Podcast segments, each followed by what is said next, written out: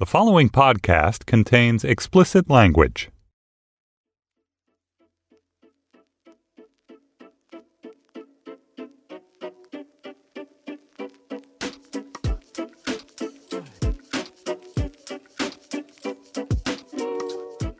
Welcome to The Waves, Slate's podcast about gender, feminism, and today we'll be talking about surviving as a woman and a mother and a truth teller in your industry. Every episode, you get a new pair of women to talk about the thing that we can't get off our minds. And today, you've got me, Daisy Rosario, senior supervising producer of audio here at Slate, and I'm thrilled to be having a conversation with a incredibly funny and intelligent woman who I admire quite a lot. Today, I am joined by comedian Aida Rodriguez. You might know her work from her HBO Max special Fighting Words or her Netflix comedy special, which was part of the Tiffany Haddish series They Ready. She's also been a longtime contributor to The Young Turks. Now, Aida is not just a comedian, she's also a mother, and that has been true the entire time that she has been pursuing her career, which is not the order that a lot of people tend to do that type of work in. So I'm especially excited to talk to her about that, in addition to the many other challenges about being a woman in the industry in which she is. So we're going to take a quick break here, but when we get back, you will hear more from me and Aida Rodriguez talking all about what it's like to be a woman, a creative in comedy.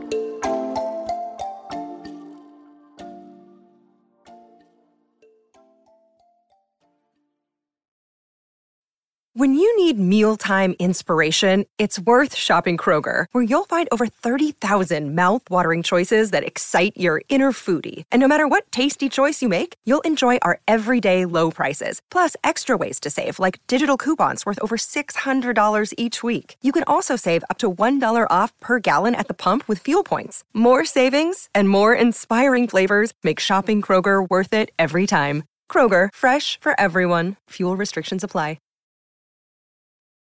And we are back with Aida Rodriguez. Aida, welcome to the waves. Thank you for having me. I haven't been I've been in isolation for a couple of weeks, so this is like my first communication. Well, thank you for making the time for this. I am a huge fan of your comedy. Um, you know, in our intro we listed all the great work that people can check out. It's been about a year since your HBO Max special Fighting Words came out. Thank you. Thank you. I'm so happy to be here tonight. Yes. In the Boogie Down Bronx. In the food stamp building. What? Poetic justice. I've come full circle. Those of you who, I see the white people like the food stamp building. Are we in danger? You absolutely are. How has this year been for you since the release of that? Well, um, it's been great. You know, I it, one of the things that happens in a comedy world is that it can be very toxic, and you're surrounded by people who are always measuring themselves to another person, and you think about like all the things you don't have because somebody has a TV show and somebody booked a movie I won't be arrogant to say that that I'm that's beneath me because I, I can say that I had, you know, a moment where I expected more things to happen, and then someone was like, "You're a woman. Like, I, what did you think was going to happen? That they were going to part the sea for you? You know, whatever." I've had a lot of time to be introspective and have a moment, and I had a really good year, and I'm very thankful because. I don't want everybody, you know, I don't want all the audiences. I want people who are thoughtful and caring. I want people who want to move, who want progress. And I have, you know, I directed three comedy specials for HBO Max since. I wrote a book for Harper's Collins.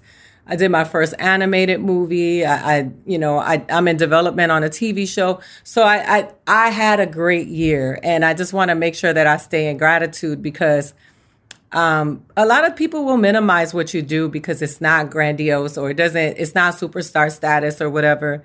And that's very toxic, especially for women who have to work, you know, twice as hard. So that long answer is for you to say, I finally arrived at this place where I'm like, man, from November to this November, I had a hell of a year. Yeah, no, I mean, I think that appreciation is is important, at least to me. I, I, definitely value it, but I also, in my you know own past, I remember when I was you know actively pursuing comedy and film and all of that stuff. Yeah, there was always this moment of like, okay, you're finally having your moment. Are you ready to have 18 other moments? And it's like you're supposed to be ready for them, but maybe they won't happen. Nobody can tell you what it looks like it's a wild thing at least you know at least uh, as much as i've also continued to see it happen with friends over the years. Yeah and i mean and when it comes i'm in a unique space where as a woman that is latina i don't know that any woman has broken the ceiling in comedy. I think maybe ellen degeneres is probably the most successful woman who's been a stand-up and in terms of economics because you know we like to say well amy schumer has tv shows or whatever. I'm talking about being on that forbes list which amy i believe was on once. But i have to create what i want to see because it doesn't exist. There's no latina who's ever made it to the a place where i can say i want to do that. Um, so I have to be what I want to, you know, I want, I got to be my own role model in this. And so that can be that can be hard sometimes. How do you navigate some of that personally in your career in the sense that like you know that your audience does exist, right? Like you and I both know that it's not like there's a shortage of Latinos or families from the Caribbean who have dealt with many of the things that, you know, that you've talked about which are so relatable to me, but also knowing that to work in the entertainment industry, you also have to be able to, you know, quote unquote, fit certain molds in certain spaces that they can't kind of see you in otherwise. And how do you kind of navigate both trying to access some of those spaces that will help people that don't know who you are find you and also just trying to, you know, stay true to the things that you want to talk about and to like reach the audiences that you know you care about most?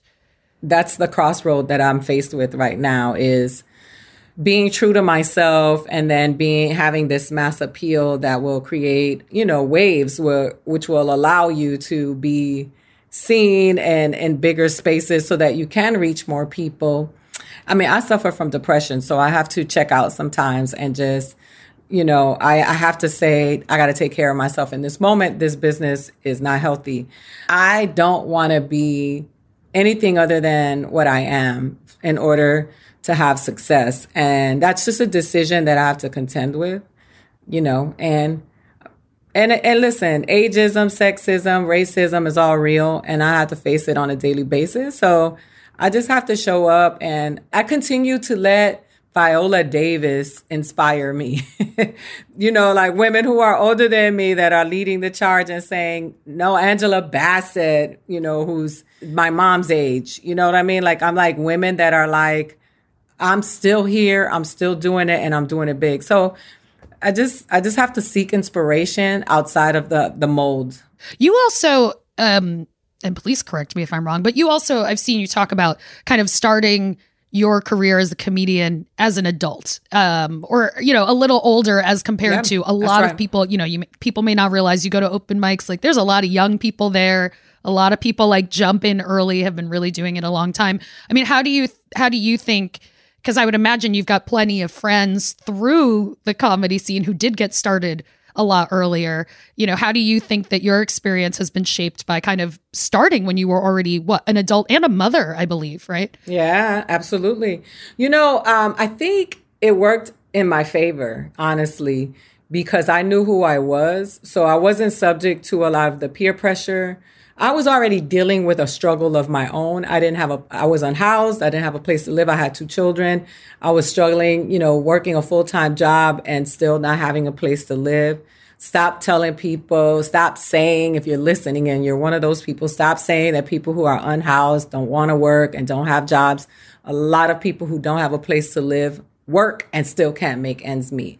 And I started doing stand up like as therapy for me. It was just an outlet, something that I could do by myself while my kids were safe and asleep.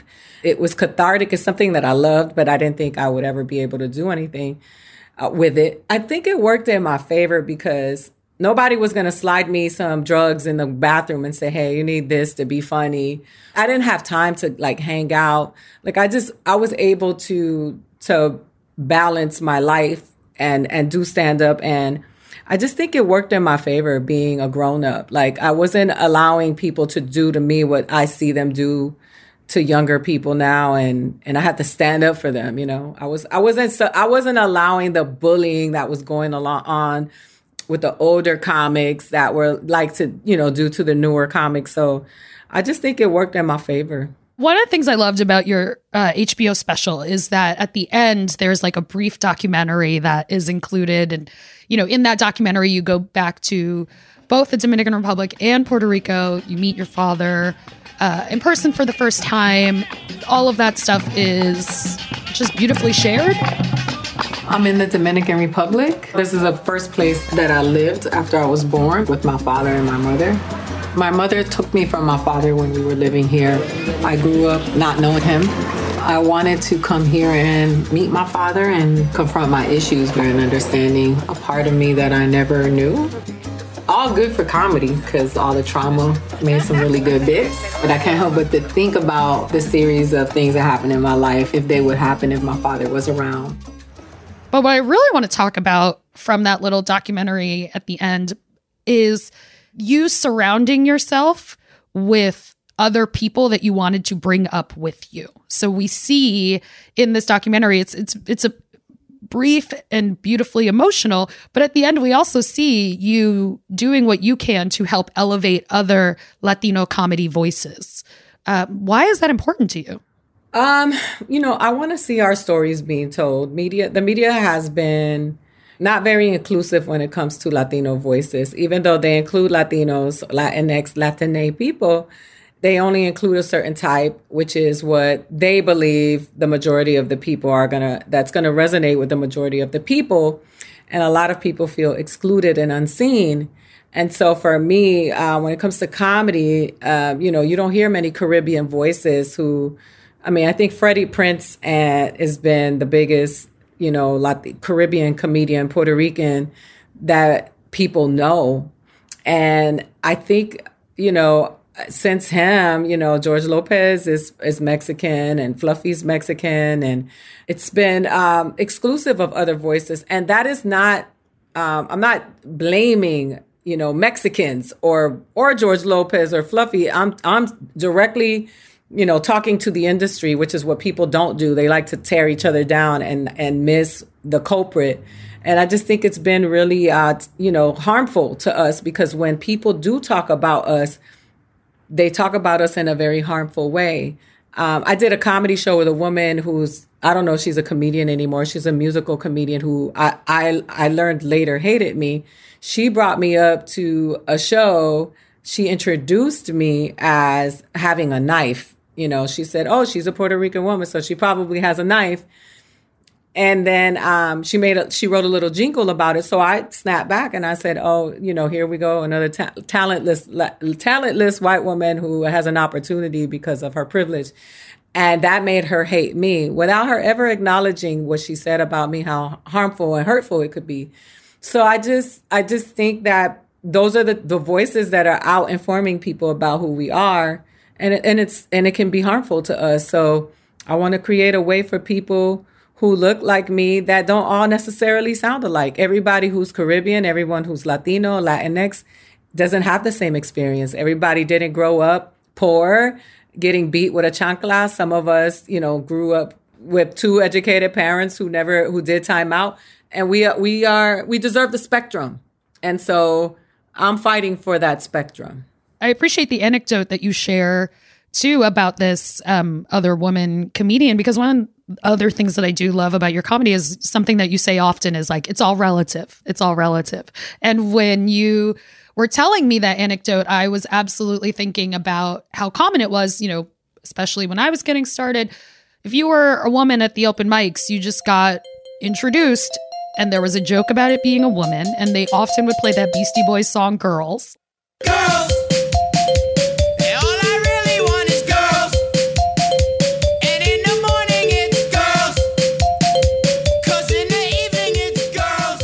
It was just like every single time they were just like, it's the one song we have for the female comedians.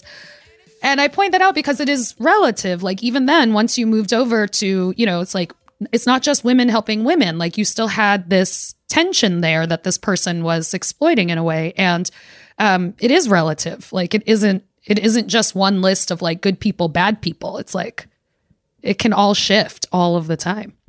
Yeah, absolutely. And and also the the introduction that that cannot go without saying something about you how you look. You know, like and that that is, you know, that uh, for some people who some comedians think it's a compliment, they don't realize that it actually isn't. We are going to take a quick break and we will be back with more of our conversation with comedian Aida Rodriguez. And if you want to hear more from Aida and myself, check out our Slate Plus segment. Today, we're going to be diving into whether or not it's feminist to stand up for yourself in a loud way. Slate Plus members get tons of added content like no paywall on the Slate site, bonus segments on a bunch of different podcasts, plus no ads on Slate podcasts. You can go to slate.com slash the waves to become a member today.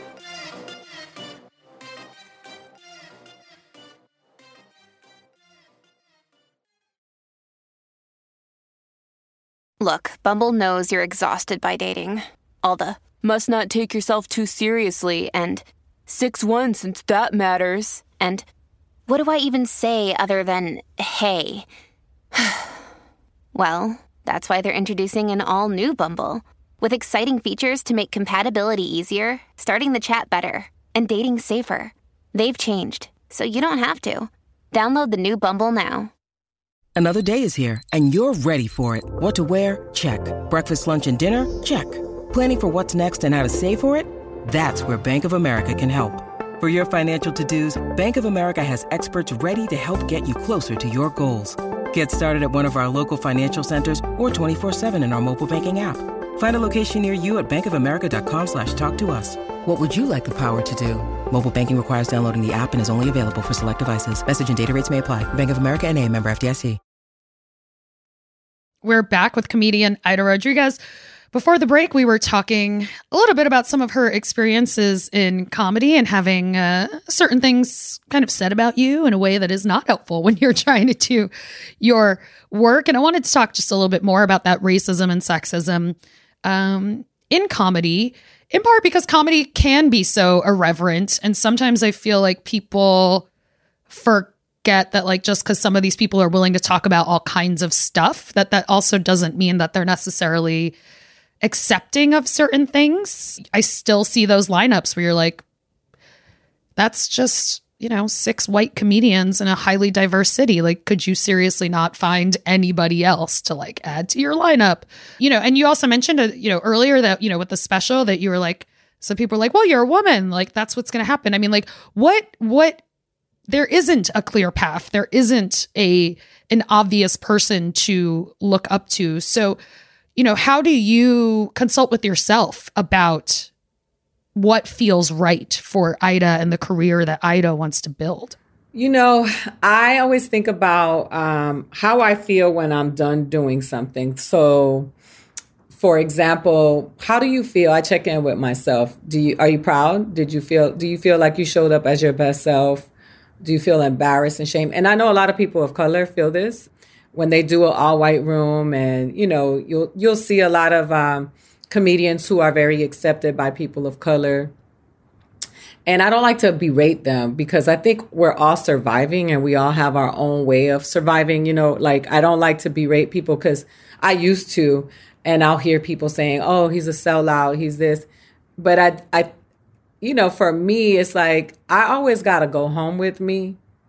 And I know that this stuff is temporary and it really doesn't matter in the big scheme of things because you can be gone tomorrow and none of it matters. So, what, what you leave behind is very important and it's your legacy. And as we know now, like we see now, while we're fighting for our own bodies and reproductive rights, you can still see videos of George Carlin circulating talking about how uh, you know how hypocritical the people who do this are, and and that to me is very has been very um, powerful in reinforcing you know what I stand on sometimes because it, it does get discouraging, and sometimes it is easier for some people to just you know do whatever they need to do to make every, as many people as they can laugh because they want the money or and they want to they want to get out of their situation and, you know, for me, it's like, I'm not willing to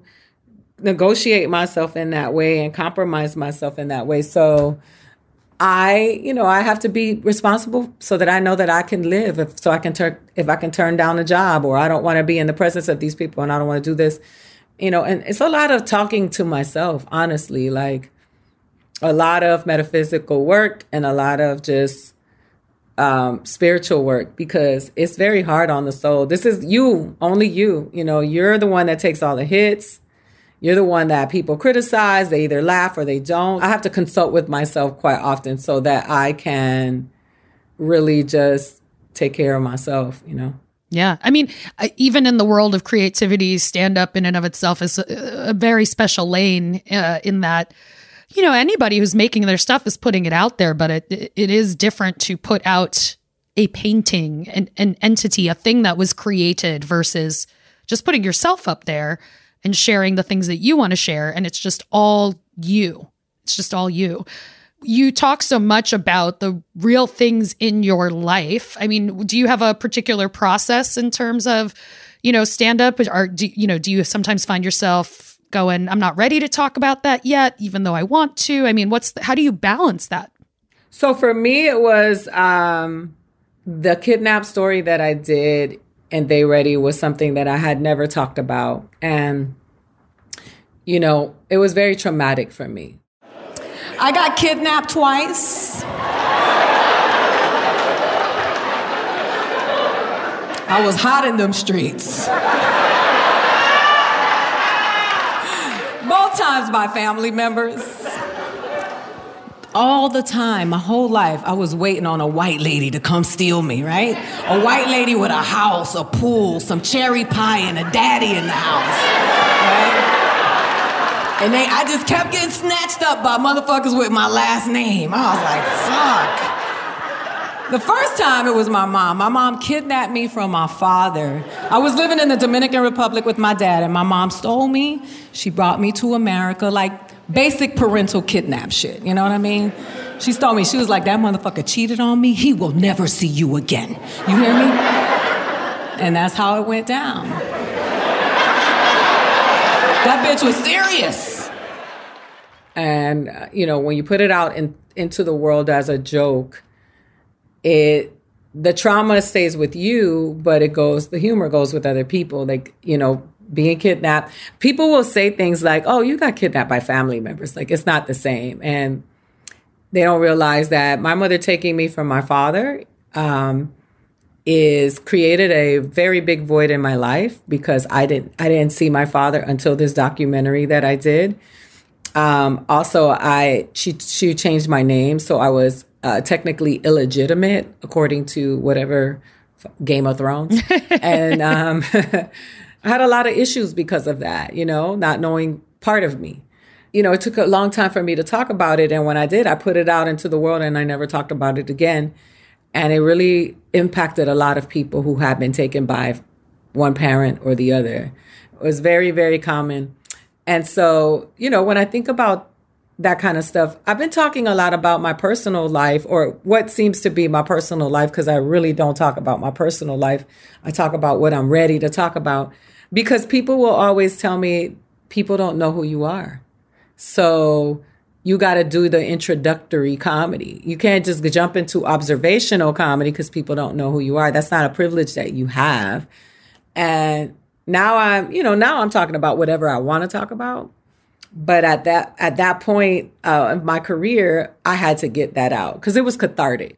There's already some chatter in the media. I'm definitely seeing it in some places. Um, of it feeling like there is already less space for some black and brown voices. I mean, yeah. And I'm just wondering how much that you are seeing that and kind of being aware of that as well as somebody who did come into this as an adult. Cause I feel like if you are older, you do realize that there's always these kind of like cycles and like swings and things like that.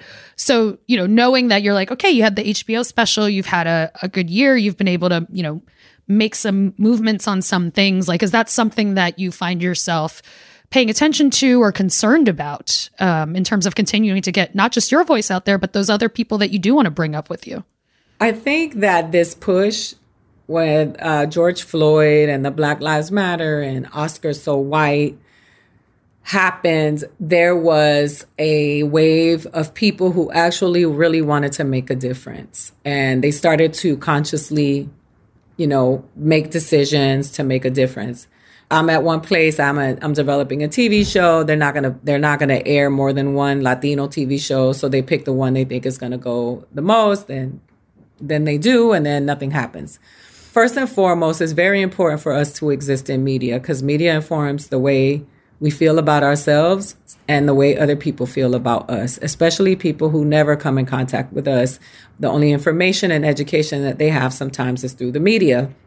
And if the media is constantly telling people that we are violent, we are dangerous, we're lazy, we're trying to steal what's theirs, then people who never had encountered us come in contact with us and are immediately defensive and ready to hurt us because they don't know us any other way.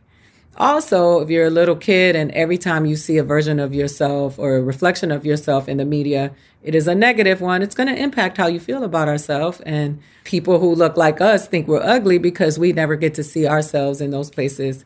So that's that's important. It is important and it is very important because it is probably one of the most impactful ways that people are informed. So that being said, there's this there was this group of people that you can tell were really making a big effort to um, make a difference and make a change. And there are some people who weren't. There are some people who are oblivious. I don't believe that everyone who works in any industry is consciously malicious. I think some people just have a blind spot. They don't know. It's not their world. And now here we are again with this facade that we were fed about diversity and inclusion. You got all these departments going up. You get people getting people hired to make sure that they come in with sensitivity.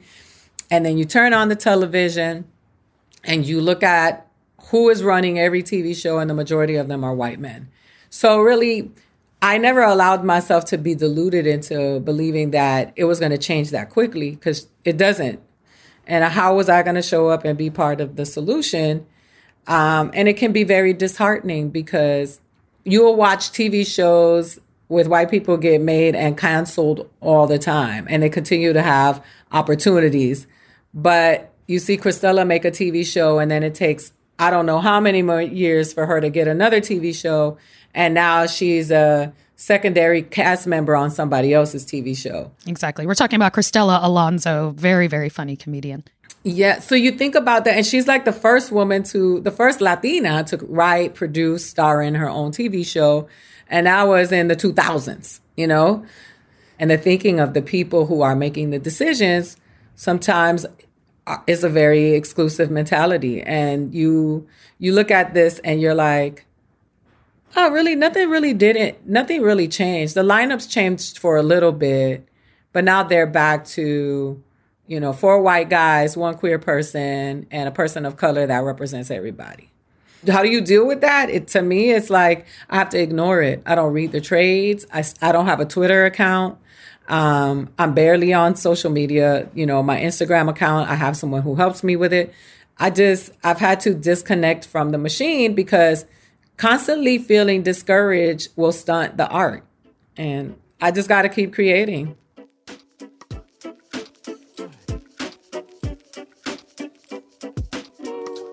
Always a pleasure to get to have a conversation with you. Again, please go check out her specials on HBO Max and on Netflix. The very funny and incredibly smart Aida Rodriguez. Thank you for having me.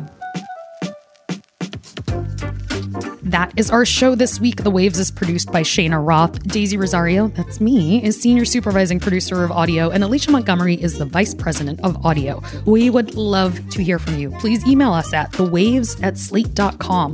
The Waves will be back next week. Different hosts, different topic, same time and place. Thank you so much for being a Slate Plus member. Since you're a member, you get this bonus segment. I'm back with Aida Rodriguez. So, for Is This Feminist, which is a Waves recurring segment, uh, I wanted to talk to you about this in particular, but the idea of pulling your punches and just kind of not standing up for yourself in a loud way. is it feminist to be someone who's always willing to kind of pull their punches and quiet their feelings for the good of the room? I don't know if it's feminist or not. I know it's not healthy for feminism. I think that's too heavy a load to to put on people who are fighting for the just treatment of women, you know, in, in all aspects of life. But I think that it's unhealthy for feminism. People who tend to lean more liberal, progressive, more to the left, are uh, there's an elite thinking there. A lot of times that's very hurtful to us because we need all hands on deck. Everybody can't be diplomatic. And I know people are going to disagree with me, especially people who come from elite places where they've never really had to fight in life. But there's a we need all hands on deck because the people who are don't subscribe to our thinking are willing to do any and everything to shut us down, to shut us up, and to take what's ours. Our our freaking human basic rights. Sometimes you got to fight your battle. Sometimes you got to be strategic. Sometimes you got to figure out what's the most uh, effective way to operate in whatever you're operating in. But I will not tell us that it is uh, feminist to learn to pull punches because they don't stop punching us. That's a good point. That is a good. Point. They don't stop punching us, and yep. what what are we doing? Blocking. But sometimes you got to punch back to get them off of you, and it's okay to fight for what's right. It's okay to fight for yourself. And the, the the idea that you're more you're a more advanced human being because you allow somebody to clobber you is ridiculous. Ridiculous. I wouldn't be here if i didn't know how to fight for myself. I would be gone I mean, and that's why I wanted to kind of posit the question that way, is because I have seen you talk about those things in your stand up specials. And again, like, go check out Fighting Words on HBO Max, go check out her episode of uh, They Ready on Netflix. But having watched these specials, you know, so much of what you have mentioned is the strength of the women in your family who really did have to like fight the fight. And that is something that I really saw in my family as well. And then in my adulthood, you know, spending time in, say, the professional spaces that I do, not just this one, but many of them over the years, or some of the academic spaces I spent time in, yeah, it very much felt like the message I was getting was people telling me to absolutely not do any of the things that had led to my survival and ability to even be in the space in the first place. And that can be a very confusing message. Well, I mean, a lot of times it's privilege talking. It's if you've never had to fight for anything because other people are doing the fighting for you um, it's you know the the status the standard the status quo is always in your favor and you've never had to really fight for certain things and then you see this uprising of people saying oh now they're trying to take this from me. I'm used to them taking it from you. That was just some of our slate plus segment. If you want to hear the whole thing go to slate.com slash the waves plus to become a slate plus member today. Slate.com slash the waves plus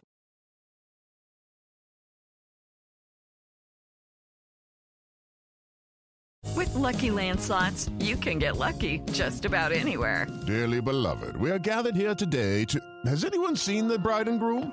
Sorry, sorry, we're here. We were getting lucky in the limo and we lost track of time. No, Lucky Land Casino, with cash prizes that add up quicker than a guest registry.